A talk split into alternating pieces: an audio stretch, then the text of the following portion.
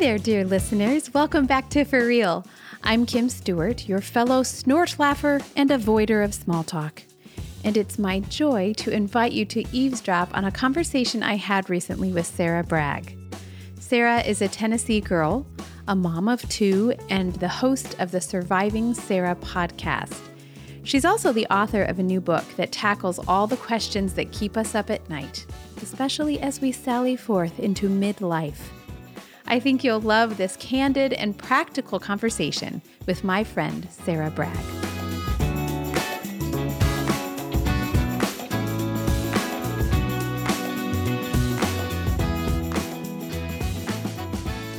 Sarah Bragg, thank you for joining me on For Real. It's so good to have you back. You're a repeat offender. I am. I'm surprised I got invited back. No, I'm just kidding. I'm, I'm surprised you said yes twice. That's always Are you the kidding? I still remember the first time you emailed me to be on Surviving Sarah, like all those years ago. Yes. And I thought you were so funny in Oh. your email. And I was like, yes, of course. Like I can already tell that I'm going to like you. And sure You enough, are very kind. Well, I'll tell you what, now I have my own darn podcast and I get those emails and Yep. I think, oh my gosh, God bless Sarah Bragg for having me on her podcast when I just cold emailed you. So Yes. you you extended the initial kindness. So I appreciate that. Um, I'm super excited to talk with you today for a host of reasons. One of them is that you have a new book coming out. It's called Is Everyone Happier Than Me? An honest guide to the questions that keep you up at night. Number one, I love the cover. so pretty. It's a very lovely cover. And number two, I'm just going to ask you right off the bat about this stage of life um, that has prompted you to write an entire book about it. Okay, so tell our audience, those of for for those who aren't familiar with where you are, what you're doing. You have written books. You host a successful podcast. You parent teens. You have a lot of roles that you spin.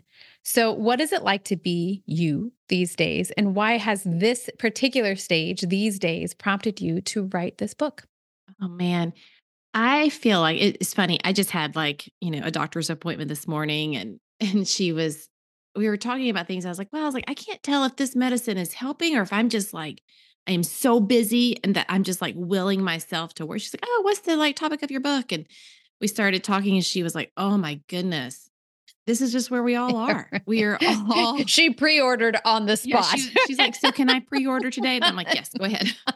so it's just, I mean, if like busy but bored resonates with this, like you just don't even have time to like, you're like, who am I anymore? What do I like? Do I matter? Does anybody like me? I just found myself asking these questions at night when another uh, identifier of this stage of life is you just wake up at like 3 a.m like every night and I don't know why. And I wake up and then I just start thinking. And it's like my brain is doing aerobics at night. And it's just like, this is when I, you know, work out the best. It's 3 a.m. And I'm just going to think and think and think. Ugh, and you think about conversations you had and you're like, well, no wonder nobody likes me. That was just terrible. I don't Oh know my why gosh. I think I'm anything, you know? And so that this that's the season I'm in where I'm so busy, you know, shuttling kids around from thing to thing, trying to, you know, I don't know, have some sense of success in work, some sense of meaning in what I do, um, whether that's in work or just in life. And I just feel like we're just kind of bumping up into a lot of walls where, like, you know, I was telling my doctor, I was like, you know, in our 20s and even into our 30s, we're just sort of bright eyed and bushy tailed and like, you know, the future is all in front of us, you know, and we're so like driven. And then you start approaching 40 or getting into your 40s and you're just going, huh. So I don't really want to think about that future because that future feels like the end. And I don't want that. Maybe this is a true Enneagram 3 speaking on that. But I just, you know, I just wanted go more. And you're going, is this it? Like I've done all this work or I've, you know, lived this life and is this it? Like, is this all that I've been doing? Um, and so realizing what prompted all of this was just feeling that sense of unhappiness, kind of unsettled and discontent and wanting to figure out how to find a little bit of happiness and have a sense of connection and peace and contentment in this season of life, Mm. right where I am. Yeah.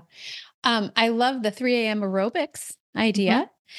There's something that's happening in my own body at that time, and I'm so mm. confused um, because I usually am a very sound sleeper. And I've noticed that as well. That it's almost like if I don't have the time to process things, my life, my whatever's happening in our home and in my heart and my head during the day, my body will just decide, well, listen, since you didn't take the time in waking hours, 3 a.m. is a wonderful time for you to revisit absolutely every part of your existence, which is so um, not only fatiguing the next day, I get instantly anxious that I'm not sleeping. Yes. yes. Okay. And then oh you gosh. start doing the math on like, I'm not how many hours sleep. Yeah. How many hours? Yep. I'm yes. actually totally a weirdo when I sleep. I wear um, earplugs because I'm super sound sensitive. And so I hope if anyone needs to get a hold of me, you have access to Mark because I won't hear you. um, and then also I um I can't look at the clock when I wake up because of the math. Yes. Yes. So I think you're not alone. I know I'm not alone. I think I'm sure part of that is just like the shifting hormones and things like that, just what we're doing biologically.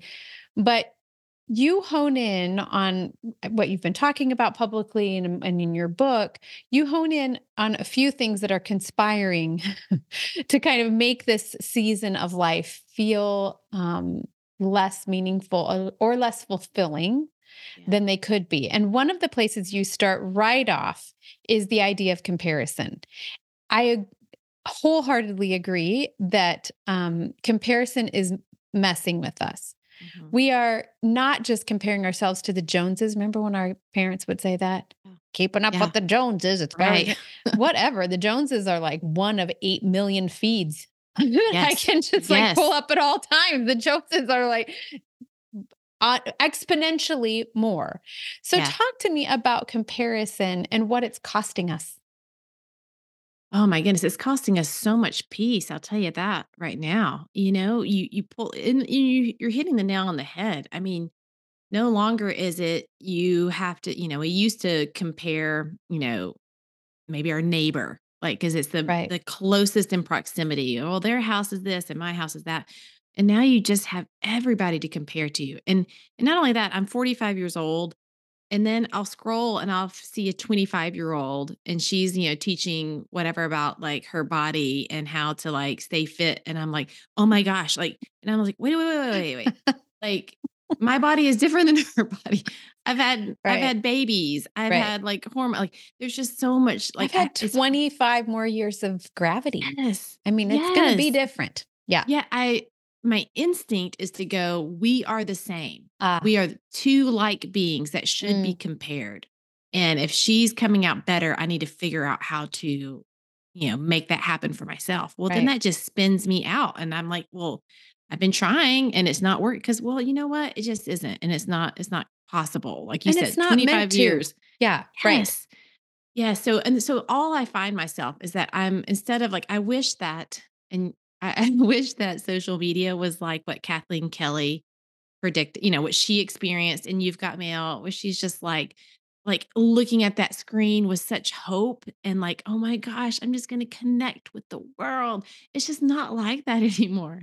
I don't, I don't leave social media feeling like that. I usually leave with sort of a sense of dread and feeling less than.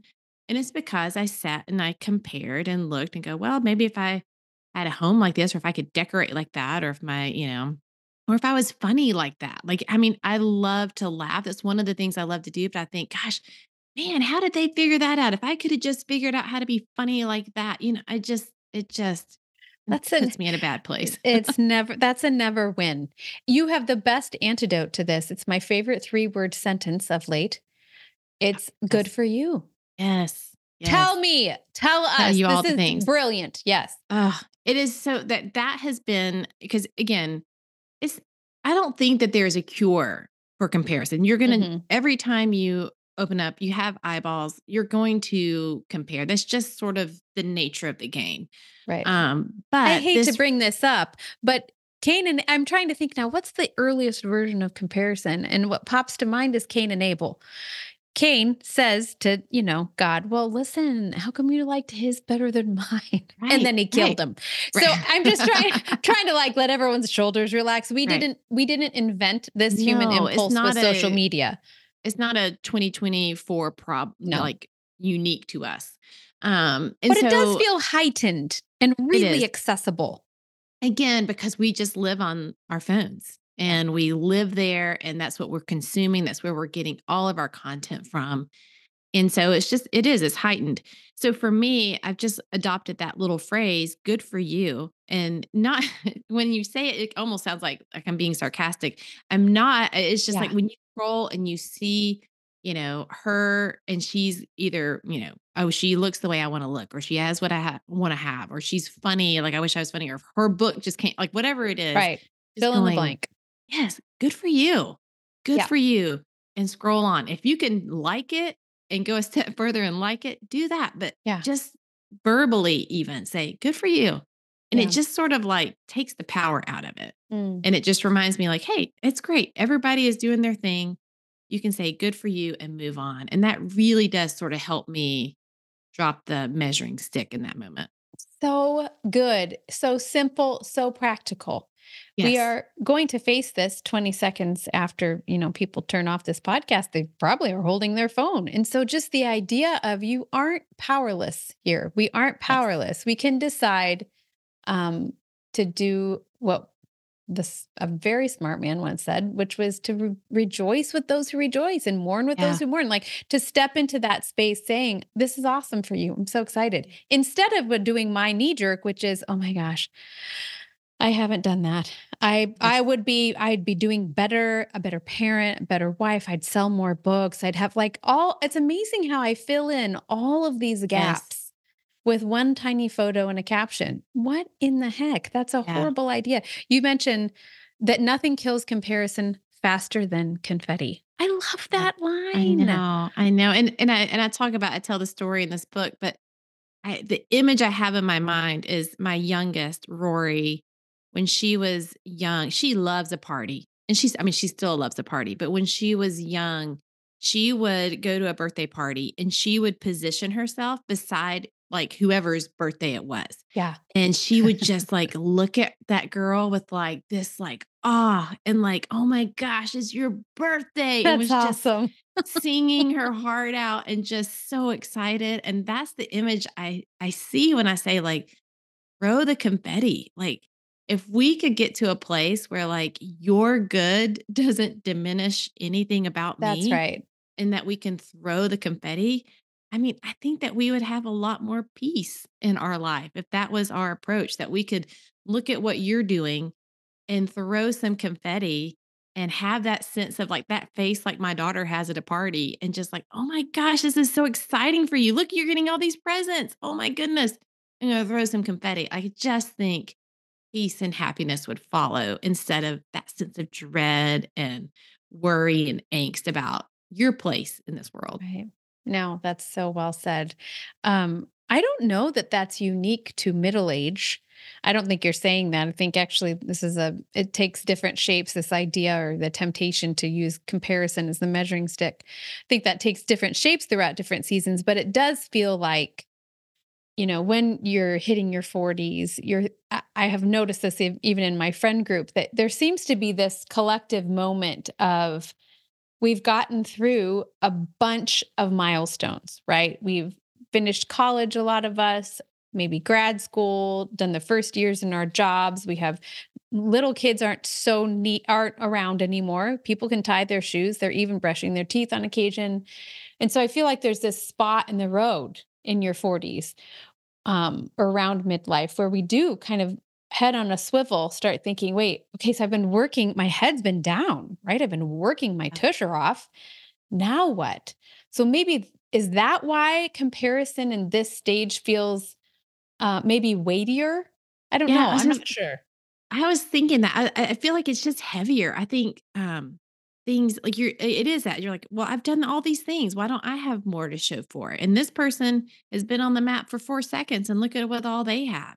Um, you know, or like it's it's easy to compare in parenting.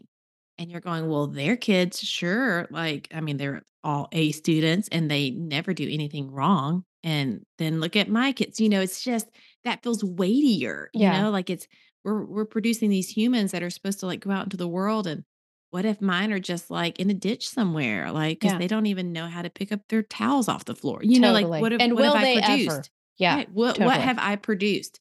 And so it just feels heavier. I feel like the older you get, because again, your time is running out. I mean, you know, like, and so you feel the weight of that and you think, well, did I do enough?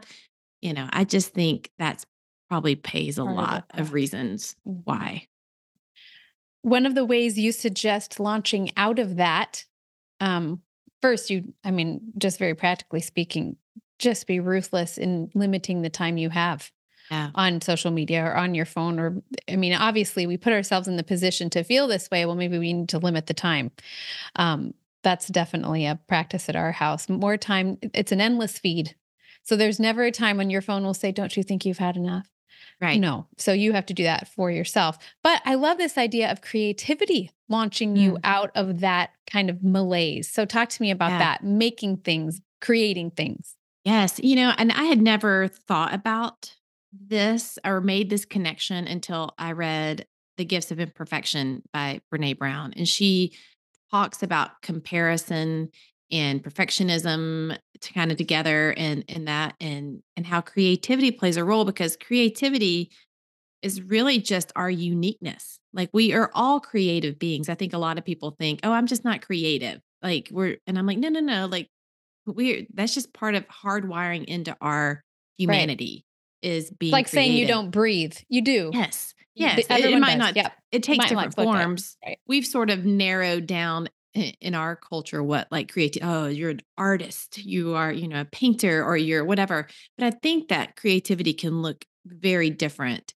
um you know i think even like organizing things is creativity you know problem solving is creativity all these things that have to use your brain to come up with some kind of like solution those are all creative things and so if we can get to the point where if we're stuck in that uh, comparison, we're looking at things, we're thinking we're alike, but I mean, you and I are both, you know, women, we're both authors, we're both moms. Like, okay, we have some alikeness, but we're so you're like, oh, well, then I guess I need to be just like Kimberly. I just need to be just like her. Instead of going that route, go, what muscle can I flex of my own uniqueness? And I, Mhm. so I think that that helps us. We have to do that off of social media. When we can go, I'm going to flex that somewhere. It reminds me that I'm unique. It reminds me that I'm like my own person. I bring something to the table that's uniquely mine. And I think that that helps curb some of that comparison. When we're exercising that muscle and enjoying that, it helps just remind us that, well, the world is bigger than what these two things that I'm looking at and comparing needs to be. So for me, like when I was knee deep in just a hard season of comparison and just feeling angsty with social media. Um, I took like a four month hiatus and I didn't even get on. I like fully removed it from my phone, just didn't even go there. But I picked up like the ukulele and I've always been musical. I've loved music, but somehow as adults, we think we no longer need to do the creative things that we loved when we were kids. And I was like, I'm just gonna like play this. And so instead of taking the time of scrolling for 30 minutes, I just watched YouTube videos on how to play the ukulele. And it was so you don't realize how much time we're giving to that Yeah, comparison and scrolling right. when we could turn the dial on creativity, something that we loved to to do either as a kid or now, and just turn that dial up and see what happens and see how much less angst we feel if we've been turning up that dial instead of social media in comparison. So good. You mentioned perfectionism that Brene Brown writes about that. And you say perfectionism is a defensive mode. I had not considered it in this way. So, talk to me about that. How is perfectionism actually a defensive posture? I think it's we're looking to protect ourselves. So, you know, we're always on the the de- defense like, "Oh, who's coming at me? Like is somebody going to get me? Like are they going to see who I really am?" Um if I, you know, it's all a matter of really what others think. So, if I can be perfect enough, then they will think this way about me. And so I'm going to put on perfectionism as like an armor. and I'm going to wear it so that I don't actually get hurt. Maybe I'm not vulnerable enough so they can't actually harm me. And so we wear it as an armor just to protect ourselves from really being seen. Because then what if they really see us and they see that we're not perfect and then they don't like us or they don't you know want to be with us or they reject us. And so that's where how I've seen it play out in my own life of just I've got to be perfect. And so I'm going to wear it as an armor just so that I don't get hurt. Mm. So how have you found freedom for that or are how are you finding to be less yeah. held by that? I know. Gosh, it is I think the biggest piece for me and it seems so silly is just an awareness of it. Like oh being aware when I am, you know, I think with shame we really can feel it in our body. We can, you know, for a lot of us, our heart races, or we start breathing kind of faster. It can be, we can feel our faces, you know, all these things. And um, and when I sense that, like when I'm starting to worry, maybe it's my body is physically doing something, or I can literally go, I'm like stressing out that, you know, if I did I didn't do that just right. Do you think that I'm not going to get acknowledged about this? Do I think that that's going to ruin this relate like I start spiraling in these ways? I've learned to be able to be aware of that and I can flag and go, "Oh, whoa, whoa, whoa, whoa. Are you thinking that if you've gained 10 pounds like people aren't going to like you?" Okay, that's like we're we're we're striving for perfection here and we need to like be aware of that. So simply like journaling is is how I kind of like I have to verbally like say it out loud or write it down for it okay. to be aware, like yep. for me to go, I'm acknowledging this. Mm-hmm. And so for me, that's really been the biggest helpful step mm-hmm. is acknowledging when that is at play, what it looks like for me personally when I put it on as an armor to mm-hmm. self protect. And then I can see that and I write it down. And just that alone helps me to go, okay, take a step back. Like, what That's do we know really to be happening. true? Right. right. This is what's happening. Let's fact check it. This is what I know to be true. Um, and then, you know, I might still feel a little spirally, but at least I've acknowledged it and I can see when I'm wearing that as armor yeah. instead of just walking through life and constantly thinking I'm going to be loved more or valued more if I'm perfect. Mm. Has learning to use that muscle changed how you parent teenagers? Yes.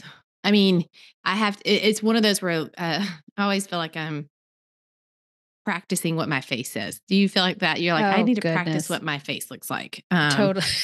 Yeah. So that, because again, our, our, we want to be defensive and we want to, we want them to not ever hurt and we want them to not ever mess up and and sometimes it's out of sheer like i don't want them to hurt and sometimes it's because well i don't want that to reflect on me. And so then i have to practice that constantly of okay when you see something or when you hear something what does your face say? Like let's communicate that it's okay to be imperfect. So even though you've been a classic perfectionist for so many years we're going to have to work on not putting that on your kids and right. you know demanding that they're just as perfect, either to protect themselves or to protect my image of, right. as a mom.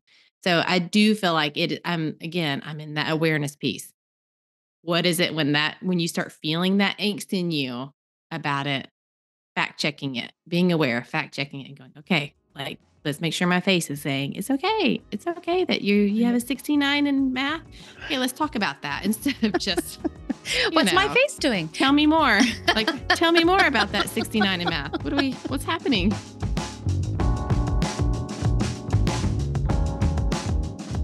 Hey, everybody. I'm grinning as I say these next words because this announcement has been in the hopper for a very long time.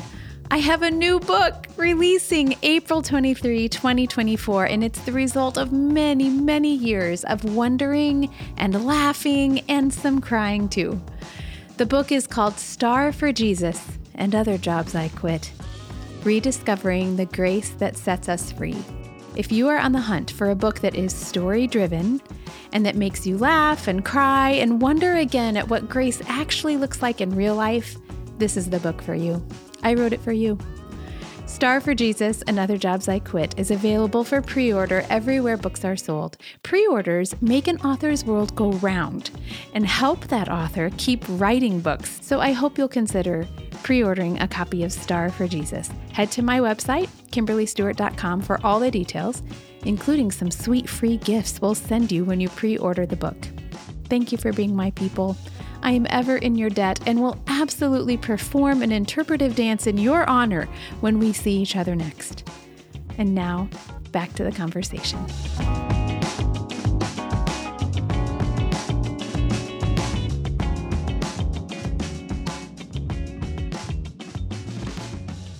Sarah, one of the other things you talk about, you've kind of wrestled with is at this time in life, the loneliness yeah. that can really descend on lots of folks. I've I've definitely noticed this with friends who have moved during this time.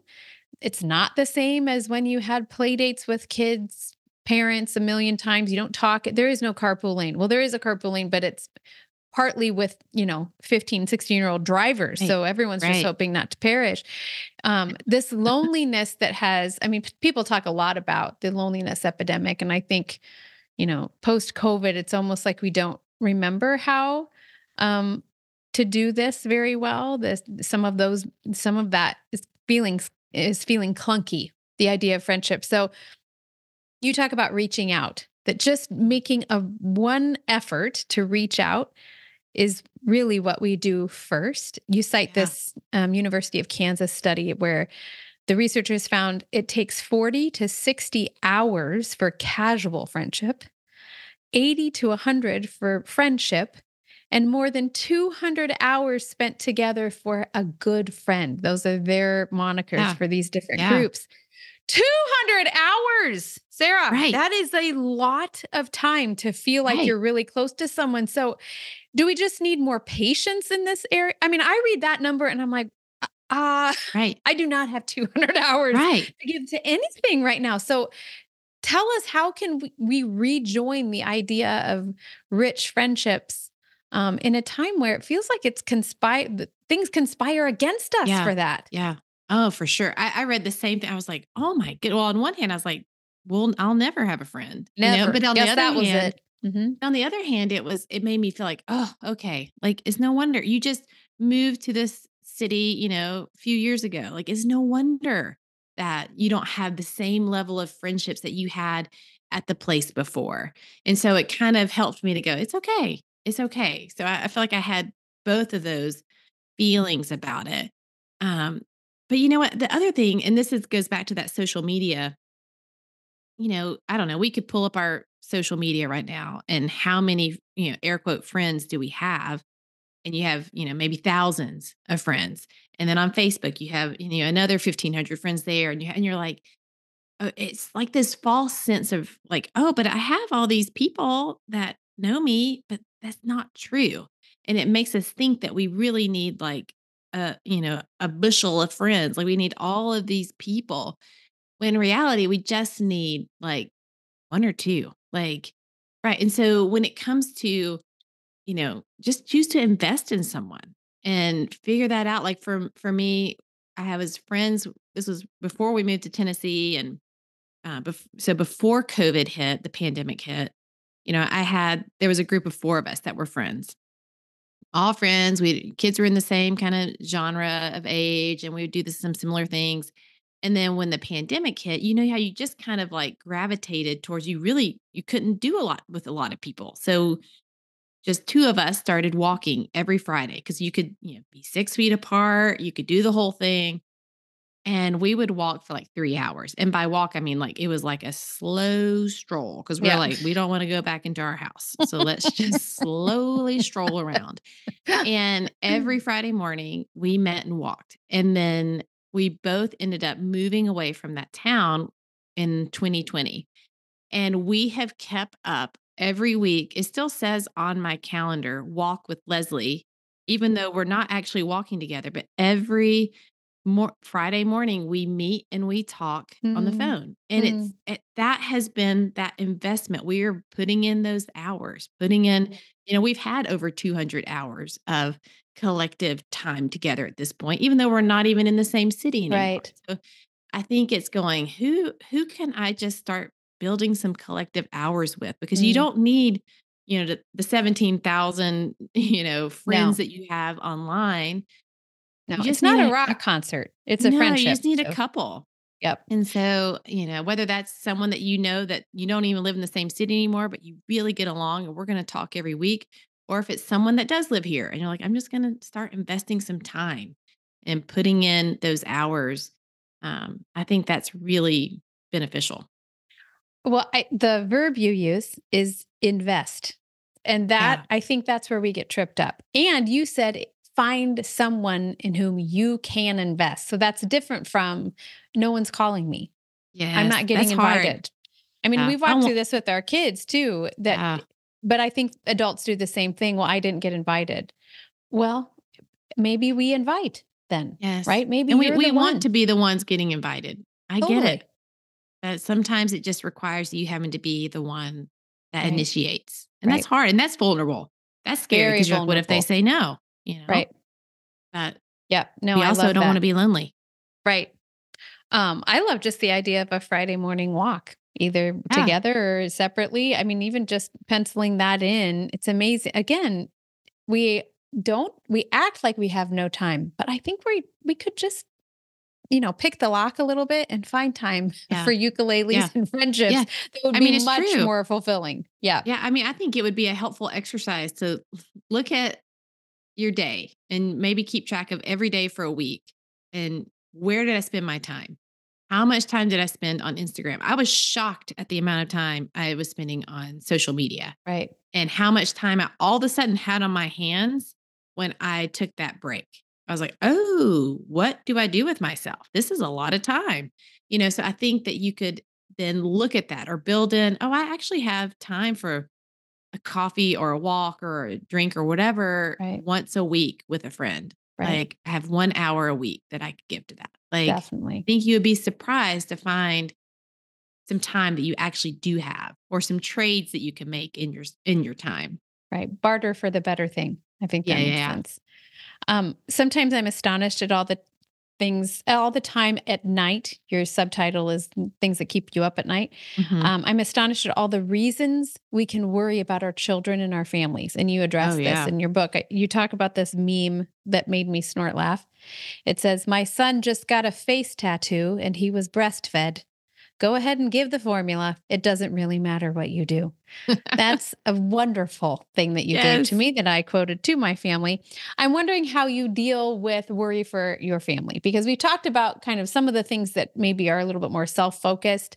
Um, and I think apart from perfectionism and the worry about how our kids reflect us, this whole idea of all the things that are coming at your kids and my kids and our families all the time that can keep you up at night. So, how do you personally deal with that? If you wake up tonight at 3 a.m. And you're starting to spin out about Sinclair, Yeah. what do you do?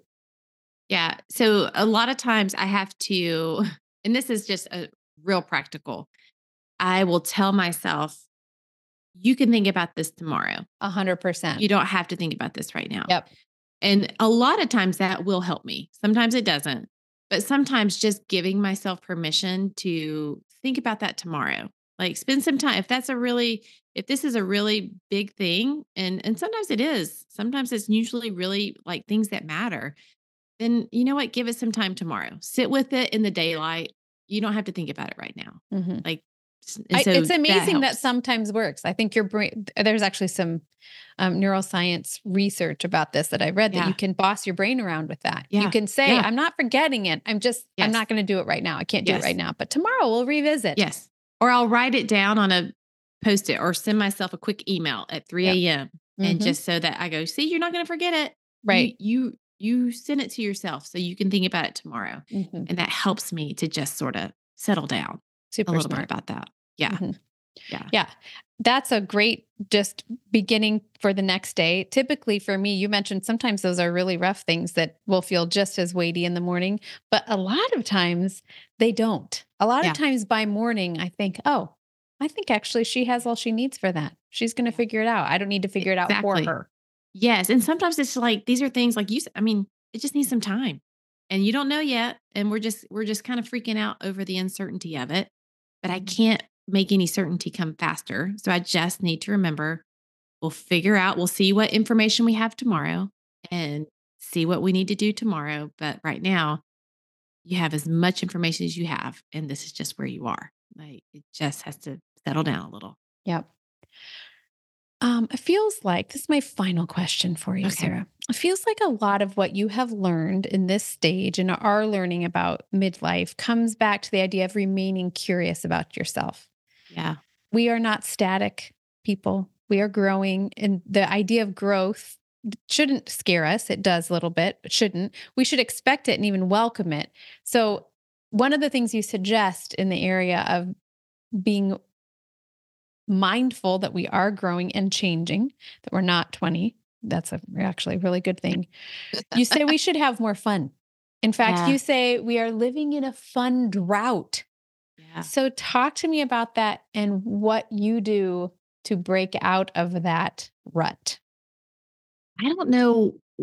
I just think that's universal. I think somewhere along the ways, maybe because we're so excited to grow up, you know, everybody's like, what are you going to be when you grow up? And you're like, we're like, I'm so excited to like figure my life out. And you're, you know, and then we get to that growing up part, those first steps, and we get so excited about our work and so excited about these other things that we just stop doing a lot of the things that were fun for us in a previous stage of life. Um, and then you become, you know, maybe you become a parent and you realize I don't really have any time ever. And and the first thing to go is anything for yourself. And I think I'm realizing that we have to have fun. Like fun matters. Fun helps keep us sane. It reminds us that we are still a unique unique human. And so I think the what I've realized in the last few years is even myself was in a fun drought and not doing anything that I just thought was fun. Right. Maybe we collectively as a family thought that was fun and that can work too. But what was what does Sarah find fun? Mm, And and so I've, you know, started going to book clubs. I love books. I love talking about books. And that has been fun. I've gone back to playing tennis. That has been so fun. Like just to do something for myself for the sake of just fun has been so good for me to go we need fun in our life. Yes, we need to work.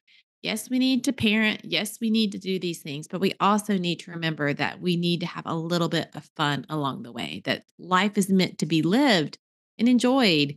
And so find something that that that is fun for you. I don't know what that is for everyone, but just find something. I, I say sometimes if you don't know anymore, because again, sometimes we get lost in who we are. Think back to what you loved to do growing up and start there. For me, I did. I loved playing tennis and I went back to it and I was like, oh, yeah, this is so fun. I'm so Right. competitive. I love running around. I love this whole thing. And I was shocked that I didn't play for over 20 years. And just because I just was like, no, I'm like an adult now. I don't have time for that. Like hobbies, like we don't do that anymore. No, like we need, we need fun. my I'm not going to blame my grandparents. Maybe this is just something I've heard growing up by older people. They would talk about frittering away your time. And I think I need to bring back the fritter. Yes, I think so. So um, I feel too structured sometimes and too micromanaged on a 15, 30 minute increment basis. And when we get to be like that, we are not just missing out. I think actually it feeds other spaces. It Yes. feeds our creativity. It feeds us in other ways to fritter. So bring back the fritter. If we were Yeah, doing hashtags, I'd say hashtag fritter. Yes. Well, and again, it's like I think our culture uh, values achievement. And so we spend a lot of time being productive and achieving when sometimes you just need to have some fun. And that should be on our list of things to do is just have fun. Yeah. When you're looking for your Friday morning walk friend, listeners, consider if if that person will encourage you to have fun. Yes. I think that should be part of, of what we do for each other. Okay, very, very final question. Sarah, Okay. you mentioned your book club. We often Yes. ask guests um, a book nerd question, which is what are some books that you recommend? Either a book Mhm. that's been on the shelf for a long time or one that's um, and or one that's coming out that you can't wait to read. And I would like to specify this question in the area of fun. Okay. So what is a book club book? So something you read just for fun for your book club. Yep. A book or two that you would recommend to our audience. How long do you have for this podcast? um, that is the right answer. okay, so the, the book club pick for let's see, we read it in February, I guess end of January, early February. We're about to discuss it in like a week. Um, and I loved it. Was Okay. First Lie Wins. First don't even- lie wins. Yes. Do you know the I don't know the author. Okay, I'll I look mean, it up. We'll put yes, it in the it up. show notes. I think it was like the Reese Witherspoon book club pick for Okay. January. okay. It was great. It was one of those like um I mean it's not a thriller, so it's not like scary, but it's one of those like, oh, who domestic you know, suspense. what's yeah, like what's Yeah. going on here? Like and there was twists and turns and things I didn't see coming. And so I loved that one. Great, great a really- recommendation. yeah. That was a great one. Okay. Any others over the years? One more. Hit us Okay, with one, one- more book club lady. Okay, one more. And then the book club pick before that was The Housemaid. Okay. which was also sort of it was a little bit more thriller like who done it and what is going and there were some twists in that one that I mean it's not like scary like oh my gosh I'm not gonna be able to sleep but it because I don't Yeah. like this I'm like don't No, we're already we're- I- dealing uh, with I'm- being up. yeah I'm Okay. already waking up I don't need Yep. another reason to um, I don't need to worry about the you know this girl in the housemaid character I don't No. need to worry um and so that was another really fun read was that one. Okay. Great. Two great recommendations. We'll put all the info in the show notes. Sarah Bragg, thank you for joining me on For Real. Thanks for writing a great book. And thanks for helping us know what in the world to do at 3 a.m. when our brains don't shut off. goodness thank you for having me I always love chatting with you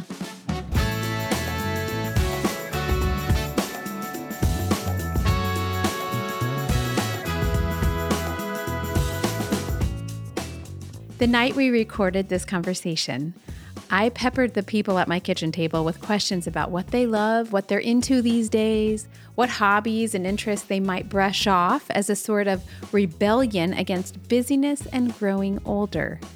I asked Mark if he would consider playing pickleball with me sometime soon. Listen, I realize I will likely live to regret that question. I also sat down at the piano that night and played some Beethoven as my own little reminder to myself to remain curious about what brings me joy, what I sometimes neglect with all my other responsibilities, and when I do that, I miss out on the good stuff. I hope you seek out the good stuff today. Banish the fun drought that Sarah and I talked about, no matter the season of your life. When you get a chance, will you follow Sarah Bragg on the socials and order a copy of her book, Is Everyone Happier Than Me? We need some good advice on the late night questions that seem to rise up at about 3 a.m. And while you're doing kind things for authors and podcasters, will you take a second to review for real? Three words like, I love it, and stars to reflect that love. That's the kind of gift that helps other people find us and helps us keep doing this delightful work. Thank you. That's it for today, friends. Come back soon for good conversations among friends. For real.